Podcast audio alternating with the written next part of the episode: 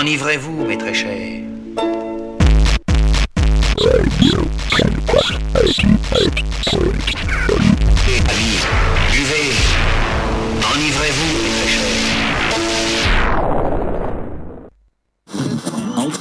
Quand on néglige sa jeunesse, c'est dans le fond qu'on tombe en dépression et qu'on est incapable de préparer son avenir.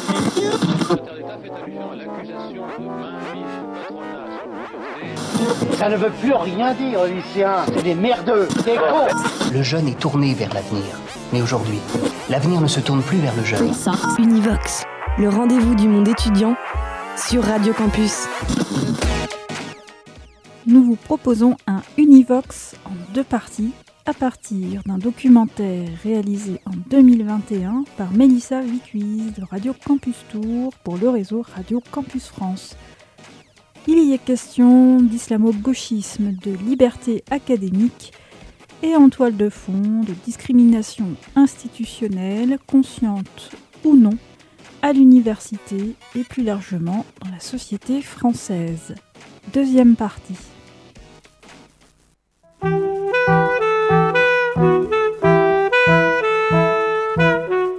France. Février 2021. D'un confinement à l'autre, la file des étudiants précaires s'allonge toujours lors des distributions alimentaires. Les équipes éducatives comme les étudiants sont épuisées par l'incertitude, les innovations technologiques accélérées par une pandémie mondiale. La ministre de l'Enseignement supérieur et de la Recherche, Frédéric Vidal, émet alors le souhait de voir le CNRS, le Centre national de la recherche scientifique, institution de recherche parmi les plus importantes au monde, mener une enquête sur la présence de l'islamo-gauchisme dans les universités françaises. Mais le CNRS, tout organisme public de recherche placé sous la tutelle du ministère de l'Enseignement supérieur, de la recherche et de l'innovation qu'il est, se rebiffe. De quoi cette chasse à l'islamo-gauchisme est-elle le symptôme? Dans quel contexte s'inscrit cette demande de la ministre? Qu'apprend-on de la recherche et de l'enseignement supérieur en France et de la société française? Trois chercheurs de l'Université de Tours nous apportent leurs éclairages. Maboula Soumaoro, enregistré en 2019, soit bien avant cet épisode, parle de son parcours universitaire et du fait d'être une chercheuse noire en France.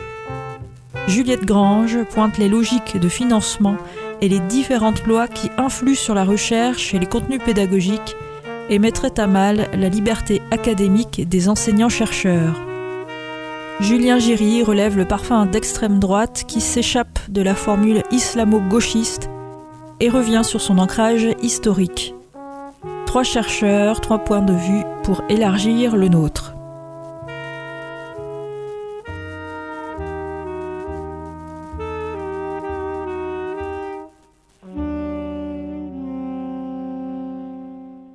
L'islamo-gauchisme n'est pas une réalité scientifique.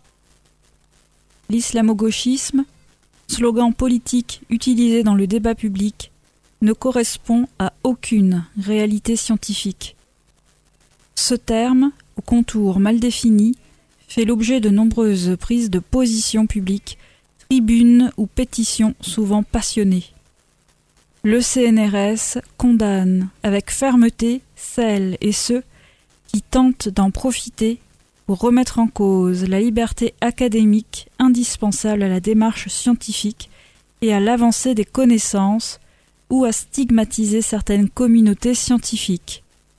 Le CNRS condamne, en particulier, les tentatives de délégitimation de différents champs de la recherche, comme les études post-coloniales, les études intersectionnelles ou les travaux sur le terme de race, ou tout autre champ de la connaissance. Concernant les questions sociales, le rôle du CNRS et plus généralement de la recherche publique est d'apporter un éclairage scientifique, une expertise collective, s'appuyant sur des résultats de recherche fondamentale pour permettre à chacun et chacune de se faire une opinion ou de prendre une décision. Cet éclairage doit faire état d'éventuelles controverses scientifiques, car elles sont utiles et permettent de progresser lorsqu'elles sont conduites dans un esprit ouvert et respectueux. la polémique actuelle autour de l'islamo-gauchisme et l'exploitation politique qui en est faite est emblématique d'une regrettable instrumentalisation de la science. Elle n'est ni la première ni la dernière, elle concerne bien des secteurs au-delà des sciences humaines et des sciences sociales. Or, il y a des voies pour avancer autrement au fil de l'approfondissement des recherches, de l'explicitation des méthodologies et de la mise à disposition des résultats de recherche. C'est là aussi la mission du CNRS. C'est dans cet esprit que le CNRS pourra participer à la production de l'étude souhaitée par la ministre de l'Enseignement supérieur, de la Recherche et de l'Innovation, visant à apporter un éclairage scientifique sur les champs de recherche concernés. Ce travail s'inscrirait dans la continuité de travaux d'expertise déjà menés sur le modèle du rapport Recherche sur les radicalisations, la forme de violence qui en résulte et la manière dont les sociétés les préviennent et s'en protègent, réalisé en 2016 par l'Alliance Athéna, qui regroupe l'ensemble des forces académiques en sciences humaines et sociales dans les universités, les écoles et les organismes de recherche ou du rapport les sciences humaines et sociales face à la première vague de la pandémie de Covid-19, enjeux et formes de la recherche réalisée par le CNRS en 2020 communiqué du CNRS du 17 février 2021. Euh, j'ai plus souvent croisé dans à l'université française des gens qui pouvaient être d'origine africaine et qui étaient nés euh, dans leur pays. Maboula Soumaoro. Enfin, en dehors de la France, ou même j'ai croisé plus de personnes issues des Outre-mer, mais qui venaient, je euh, je sais pas, de, de, la Guadeloupe ou de la Guyane, que des gens euh, d'origine africaine née en France. Moi, je trouve que c'est nous qui sommes complètement invisibles. Comme si c'était plus facile pour euh, pour la France, pour la République, pour les institutions, je sais pas, pour les personnes même, de d'interagir avec quelqu'un qui venait carrément de l'extérieur. Nous, c'est comme si on, représentait une une sorte de comment dire ambiguïté. C'est-à-dire qu'on veut, moi, on veut que je sois de la Côte d'Ivoire. Euh, je, je, peux rencontrer des gens euh, qui vont me dire ben, jusqu'à aujourd'hui, ah, vous venez d'où? Alors quand j'ai pas envie de discuter, je vais dire bon, je viens de la Côte d'Ivoire, comme ça c'est réglé, puisque c'est de ça dont vous voulez parler. Et ensuite, qui vont me dire ah ben moi j'ai vécu 17 ans en Côte d'Ivoire, eh ben moi pas du tout, moi pas du tout. Alors qu'est-ce qu'on fait maintenant? Pourquoi? Pourquoi c'est impossible de m'ancrer en France hexagonale Et je me dis pourquoi et à quoi ça sert. Donc euh, au niveau même de, des institutions, au niveau de l'université, moi j'ai eu très peu de professeurs qui, euh, avaient mon profil. Est-ce que c'est chronologique Est-ce que c'est historique Est-ce que je fais partie de la euh, première génération à euh, je sais pas moi atteindre le niveau de diplôme qui fait qu'on peut avoir des postes à l'université? Je sais pas.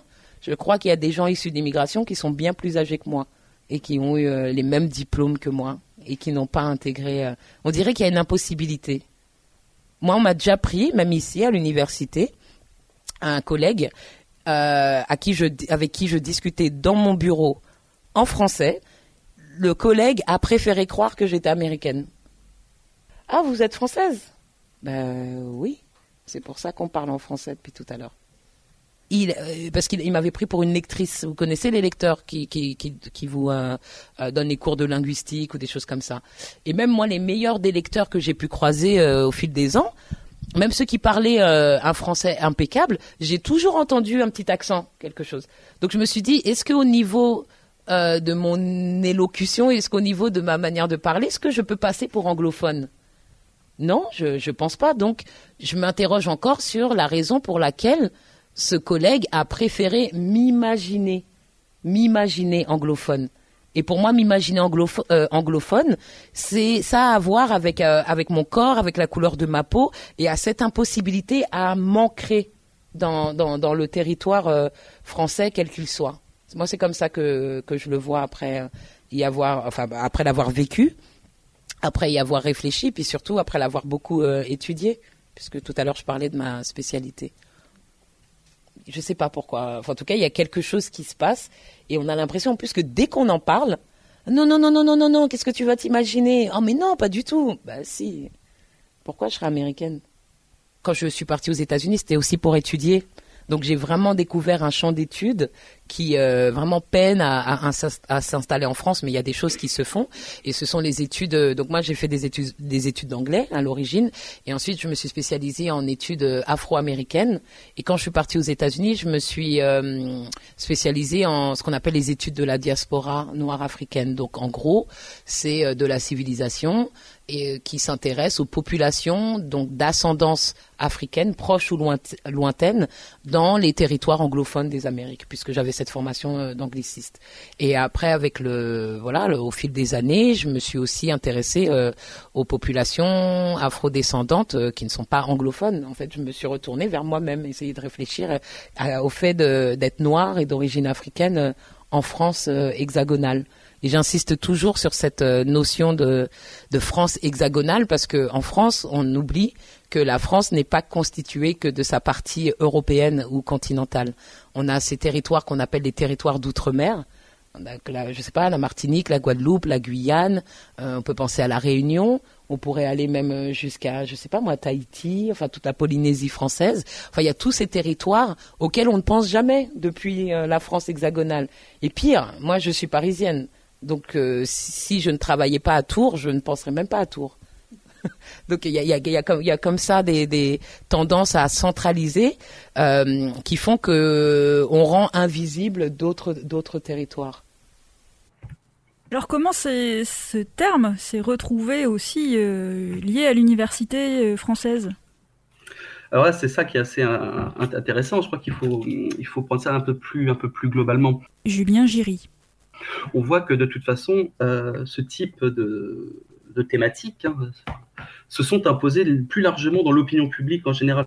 Ça serait peut-être un peu long d'expliquer comment finalement euh, une partie de la droite, de l'extrême droite, on comprend pourquoi euh, par haine de la gauche a des musulmans, par crainte ou, rejet de l'islam, c'est tout à fait tout à fait naturel. Et on voit comme depuis plusieurs années qu'une partie de la gauche aussi a en récupérer ces, termes, ces termes à gauche, le printemps républicain par exemple, ou même des gens qui sont à riposte laïque, qui viennent de la gauche, etc. Il y a une crispation identitaire qui se fait, qui se fait sur l'islam. Et là, Macron et son gouvernement via les ministres. D'ailleurs, peut-être pas Macron lui-même, c'est un peu plus euh, un peu plus nuancé que ça, puisque lorsque la ministre Vidal avait utilisé l'expression islamo-gauchiste, euh, on avait vu que en Conseil des ministres, euh, Attal notamment n'était pas tout à fait pas tout à fait partisan de cette formule, trouvait que c'était un peu réducteur. Bon, bref. donc cette formule, elle arrive par un calcul politique, je crois, assez, assez, intéressant du ministre et de la ministre, qui comprend qu'il faut flatter une partie euh, de cet électorat, de cet électorat plutôt euh, droitier, s'il veut être élu en, en, 2022. Parce que hum, l'alliance macroniste 2017, avec une partie de la gauche qui avait quand même euh, voté pour lui contre Marine Le Pen, eh ben, elle, se fissure largement au, regard des politiques mises en place par le, hum, par le même ministre. la gauche académique elle est largement aussi opposée aux réformes mises en place par la ministre Vidal depuis son, euh, depuis son, arrivée au pouvoir. Donc il y a aussi des lignes de fracture qui se jouent. Et, et c'est comme ça, dans ce contexte-là, d'opposition déjà à cette ministre, que le, que le terme arrive. Elle arrive pourquoi? Parce que une, une poignée finalement d'universitaires, alors minoritaires quantitativement dans l'université et parfois aussi très marginaux dans leur discipline, ont demandé quelque part à la ministre de lutter contre ce qu'ils estiment être une idéologie euh, dévoyée, l'islamo-gauchisme, les études décoloniales, postcoloniales, les théories intersectionnelles, etc., etc. Donc il y a tout un contexte de gens qui se voient et qui sont minoritaires, qui ont une vision plutôt, disons, droitière des sciences sociales et qui se pensent euh, complètement euh, assiégés en lutte par rapport à ce qu'ils considèrent non plus comme de la science, mais de l'idéologie pure. Donc, dans ce contexte-là, le terme est arrivé comme une espèce de label de disqualification pour jeter l'opprobre sur toute une frange et tout un pan euh, des sciences sociales francophones et anglo-saxonnes également, surtout même d'une manière générale, à part, je pense, dans des stratégies un peu de renversement du stigmate, personne ne se reconnaît islamo-gauchiste parce que c'est un concept euh, relativement, euh, relativement, relativement creux et vide de sens. Hein. Je crois que le, le, CNRS en a fait état, la conférence des présidents d'université en a fait état. On est face vraiment à ce terme valise dont on parlait tout à l'heure, dont on a peine à, à saisir la substance, si ce n'est comme un usage de disqualification. Et on le voit bien, la manière dont ça a été euh, utilisé. Cette euh, minorité d'universitaires qui a fait cette tribune, notamment, qui a fondé l'Observatoire du décolonialisme ou l'Observatoire des fondamentalismes en Belgique, euh, a été largement suivie par une presse, par une presse, une presse disons, plutôt, plutôt droitière, par des éditorialistes plutôt de droite, Valeurs Actuelles, CNews, etc. Pour justement enfoncer le clou face à des gens qu'ils considèrent comme des adversaires, des adversaires politiques. Et c'est là où c'est tout à fait inquiétant parce que, d'une très manière générale, l'université était un lieu de controverse, de débat, de débat extrêmement fort. Dans les 70, vous aviez des marxistes à l'université qui s'en prenaient euh, violemment avec leurs collègues, disons, plutôt, plutôt libéraux, libéraux-conservateurs. Mais jamais on a demandé l'intervention du pouvoir politique. C'est là où on franchit un, cap qui, moi, me paraît assez, assez douteux. Les controverses académiques, elles existent, c'est normal. Il y, a des, il y a des débats idéologiques, des débats d'idées, des débats de vision, de perception, des conflits de méthode, c'est tout à fait normal. Mais là, ce qui est, ce qui est fou, c'est que on demande une minorité d'universitaires demande via les tribunes au pouvoir politique d'intervenir et le pouvoir politique accepte. C'est là où est le problème. Islamo-gauchisme. Frédéric Vidal suscite un tollé dans le monde universitaire et un malaise au sein de la majorité. Mandaté par la ministre de l'Enseignement supérieur et de la Recherche pour mener une étude sur l'islamo-gauchisme dans les universités, le CNRS a, condamné les tentatives de délégitimation de différents champs de la recherche. L'Élysée a tenté de couper court mercredi 17 février à la polémique ouverte par la ministre de l'Enseignement supérieur et de la Recherche, Frédéric Vidal, qui a mandaté le CNRS pour mener une étude scientifique sur l'islamo-gauchisme dans les universités. Cette sortie avait d'abord suscité la stupeur de la conférence des présidents d'université. Mardi, ces derniers avaient dénoncé dans un communiqué les représentations caricaturales et arguties de café du commerce de Madame Vidal. Mercredi, le CNRS lui-même a adopté un ton critique en condamnant les tentatives de délégitimation de différents champs de la recherche. À l'issue du Conseil des ministres, le porte-parole du gouvernement, Gabriel Attal, a donc rappelé l'attachement absolu à l'indépendance des enseignants-chercheurs porté par Emmanuel Macron. Cette conception est partagée par l'ensemble des membres du gouvernement et continuera à être défendue, a-t-il insisté. L'heure est au recadrage alors que la priorité pour le gouvernement est évidemment la situation des étudiants dans la crise sanitaire, selon M. Attal pas question d'ouvrir un front avec le monde universitaire en pleine pandémie de Covid-19 et encore moins avec la jeunesse à un peu plus d'un an de l'élection présidentielle de 2022. Au sommet de l'État, on l'assure, ni le président de la République ni le Premier ministre n'étaient informés de l'initiative de la ministre. Invité de CNews, dimanche 14 février, Frédéric Vidal avait annoncé son intention de confier au CNRS une enquête visant à distinguer ce qui relève de la recherche académique et ce qui relève du militantisme et de l'opinion. Sa sortie était inopportune, tranche un conseiller de l'exécutif. Elle a eu envie de faire un coup qui s'avère mal calibré et de sortir du malaise étudiant dans lequel elle est empêtrée, analyse un macroniste, selon qui l'ancienne présidente de l'université Nice, Sophia Antipolis, novice sur la scène politique, a voulu montrer qu'elle sait faire de la poloche, de la politique politicienne. Exaspération à son comble. Si Emmanuel Macron prend ses distances, la ministre a pourtant trouvé du soutien du côté de l'aile droite du gouvernement. Madame Vidal est courageuse, et elle a raison, a ainsi salué le ministre de l'Intérieur, Gérald Darmanin, mercredi 17 février sur France 5. Je connais des chercheurs avec lesquels on a travaillé sur le projet de loi confortant les principes de la République, dite loi séparatisme. Bernard Rougier ou Gilles Kepel, par exemple, qui expliquent très bien comme l'université française, parfois, les considère comme pas bienvenus et sont parfois obligés de s'expatrier, de trouver des financements publics ou privés pour faire leurs études. Dans certains endroits, dans certaines faculté, il existe cette incursion de l'islamo-gauchisme. Article de Le Monde par Sylvia Zapi, Mariama Daram, Olivier Fay et Soazic Lenévé, publié le 18 février 2021. Et donc moi, avec euh, le corps que j'ai, la couleur de peau que j'ai, on ne m'a jamais, comment dire, on m'a jamais soupçonné d'être musulmane. Ça n'a pas été mon problème. Maboula Soumaoro. Pour moi, je suis déjà, euh, enfin, quand les gens me perçoivent, je suis une femme noire et ils vont se dire, euh, c'est une femme noire ou c'est une femme euh, africaine, pas antillaise, non, vraiment africaine. J'ai une tête d'africaine apparemment et des traits d'a- d'africaine. Et donc la question de l'islam, les gens qui se connaissent, qui s'y connaissent, pardon, en culture, je sais pas, d'Afrique de l'Ouest, pourraient savoir par mon nom de famille, mais ça il faut connaître, que de toute façon, euh, je sais pas, les djoulas sont musulmans. Enfin, si vous rencontrez quelqu'un qui est djoula, il a de grandes chances d'être musulman. Si vous croisez un soumoro, il y a de grandes chances euh, que la personne euh, euh, soit musulmane. Si je m'appelais par exemple Mariam, les gens devraient savoir, comprendre que Mariam c'est Marie et que Mariam c'est la version africaine de l'Ouest et musulmane de, de Marie. Voilà. Mais ça, c'est un savoir qui n'est pas connu. Donc, quand les gens, quand je dis aux gens que je suis musulmane, quand je dis que je suis, en plus, je suis une très mauvaise musulmane, mais je suis musulmane quand même.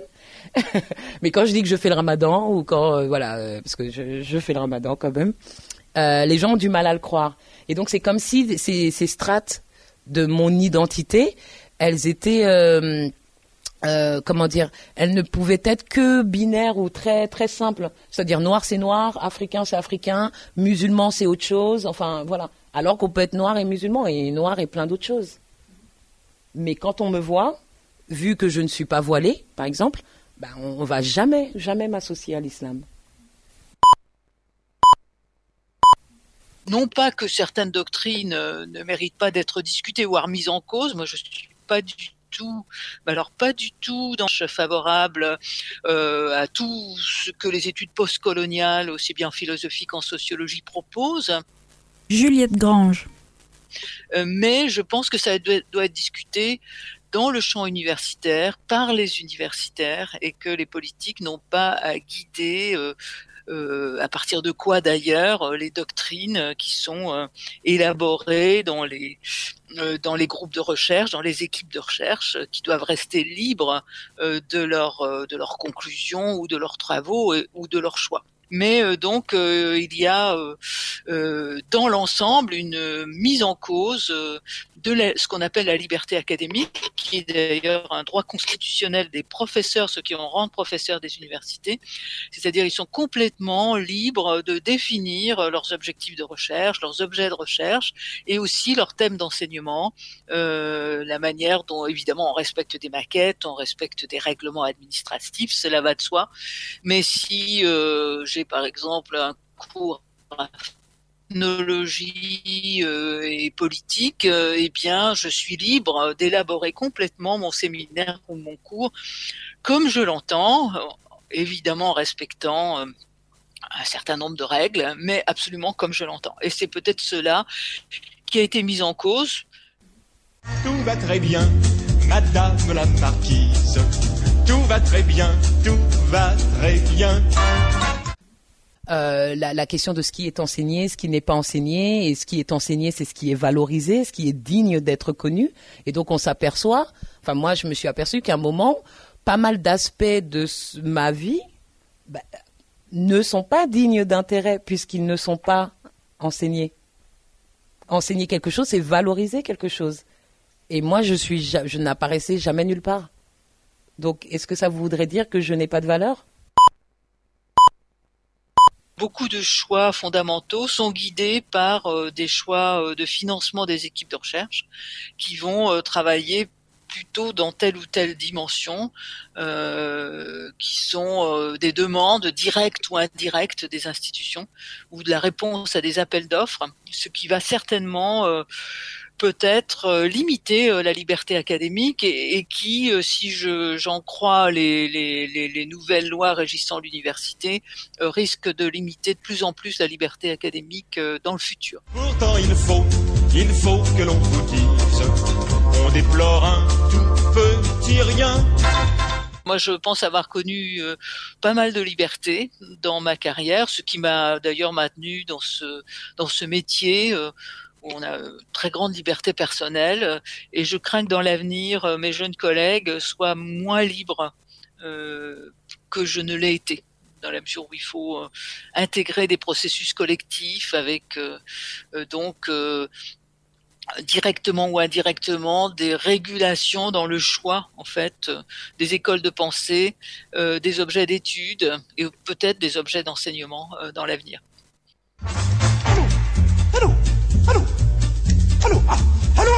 Martin Quelle nouvelle! Ma jument grise Morte aujourd'hui. Expliquez-moi Cocher fidèle Comment cela s'est-il produit? Et alors, qu'est-ce qui va se passer, euh, admettons, à, à l'université à la rentrée? Parce que là, bon, on entend moins parler dans les médias euh, de cette euh, de l'islamo-gauchisme à l'université, mais ça veut pas dire que le, le feu est éteint. Alors, qu'est-ce qui va se passer. On, on verra, j'espère en tout cas euh, que l'autre ministre aura des choses beaucoup plus importantes à faire, comme par exemple, je sais pas moi, ouvrir des postes, trouver, euh, se, prendre en charge le bien-être des étudiants qui auront beaucoup souffert, trouver des places en CTU, euh, des choses comme ça. J'espère vraiment qu'il y aura quand même des, des choses beaucoup plus importantes que, que ces espèces de, de gesticulations euh, à visée électorale ou ces espèces de, de faux débats qui font diversion en fait sur les vrais problèmes qui touchent l'université française, qui sont extrêmement extrêmement nombreux. Je pense que la rentrée, ça sera comme tous les ans, on verra des étudiants qui n'auront pas de place pour s'inscrire, qui n'auront pas de place pour s'asseoir dans les amphis, et ça, c'est des problèmes sur lesquels je pense qu'on attend davantage un ministre que sur une espèce de chasse aux sorcières d'une cinquième colonne supposément infiltrée dans l'université, parce que là, on nage quand même en plein en pleine théorie conspirationniste. Alors, on s'étonnera surtout que les militants anticomplotistes qui sont toujours euh, hyper euh, hyper vigilants ou euh, très très euh, proactifs pour dénoncer toutes les théories du complot supposées par, nos concitoyens. On, on s'étonne de leur silence lorsque une ministre au gouvernement décide d'enquêter sur une supposée cinquième colonne infiltrée secrètement au sein de l'université. Donc euh, j'espère que la ministre retrouvera un peu la raison, laissera de côté ces, ces vieilles lunes et, euh, et se concentrera sur ce qui fait vraiment problème à l'université. Je crois euh, le manque structurel de postes d'enseignants-chercheurs, euh, la condition des étudiants qui est absolument euh, voilà, précaire pour beaucoup d'entre eux. Donc voilà, je crois qu'il y a suffisamment de vrais problèmes pour euh, ne pas se lancer dans des combats un peu chimériques. Donc on n'a qu'à mettre les pieds dans le plat, et puis comme ça, tout le monde sera libéré, tout le monde sera content, et on passera à autre chose. Parce que c'est aussi pesant de devoir euh, faire silence sur des choses qui se, qui se passent au quotidien. Quand je dis au quotidien, c'est-à-dire que arriver en tant que maîtresse de conférence à l'université peut m'amener à devoir gérer des personnes, que ce soit des collègues, des étudiants, du personnel administratif ou même euh, les personnes qui s'occupent du, euh, du ménage, à ne pas croire que je suis prof. Je ne suis pas la prof à laquelle on s'attend. Parce que généralement, les gens qui me ressemblent ne sont pas profs à l'université. Vous voyez ce que je veux dire? Et ça, on le sait, on le constate. Donc pourquoi, à partir du moment où j'en parle, et je ne suis pas la seule, ah, non, non, non, faut pas faire la distinction. Non, la distinction, elle existe déjà. Et s'il n'y avait pas de, distinction, on ne serait pas en train de parler de ça. Je pourrais me définir autrement. Je ne suis pas que noire. Je ne suis pas que ivoirienne. Je ne suis pas que djoula ou musulmane. Je suis plein d'autres choses. Mais toutes ces autres choses, elles ne me pèsent pas ou elles ont, elles ont une incidence moindre dans mes, interactions euh, avec les gens. Si j'arrivais à Tours en tant que femme de ménage, je pense pas qu'on me dirait Vous êtes sûr que vous êtes la femme de ménage? C'est bien vous? C'est bien vous la femme de ménage? Non, je pense plutôt que vous êtes prof. Hmm, ça m'est jamais arrivé.